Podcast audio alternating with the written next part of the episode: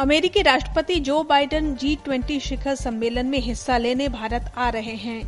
इस दौरान उनकी सुरक्षा को अभेद्य बनाने के लिए भारत के साथ साथ अमेरिकी सुरक्षा एजेंसियां भी लगी हुई हैं। राष्ट्रपति बाइडेन जिस होटल में ठहरेंगे उसके आसपास पार्किंग बैन कर दी जाएगी और रास्ता ऐसा होगा ताकि किसी की नजर न पड़े। होटल के तीन फ्लोर पर सीक्रेट सर्विस के एजेंट तैनात होंगे।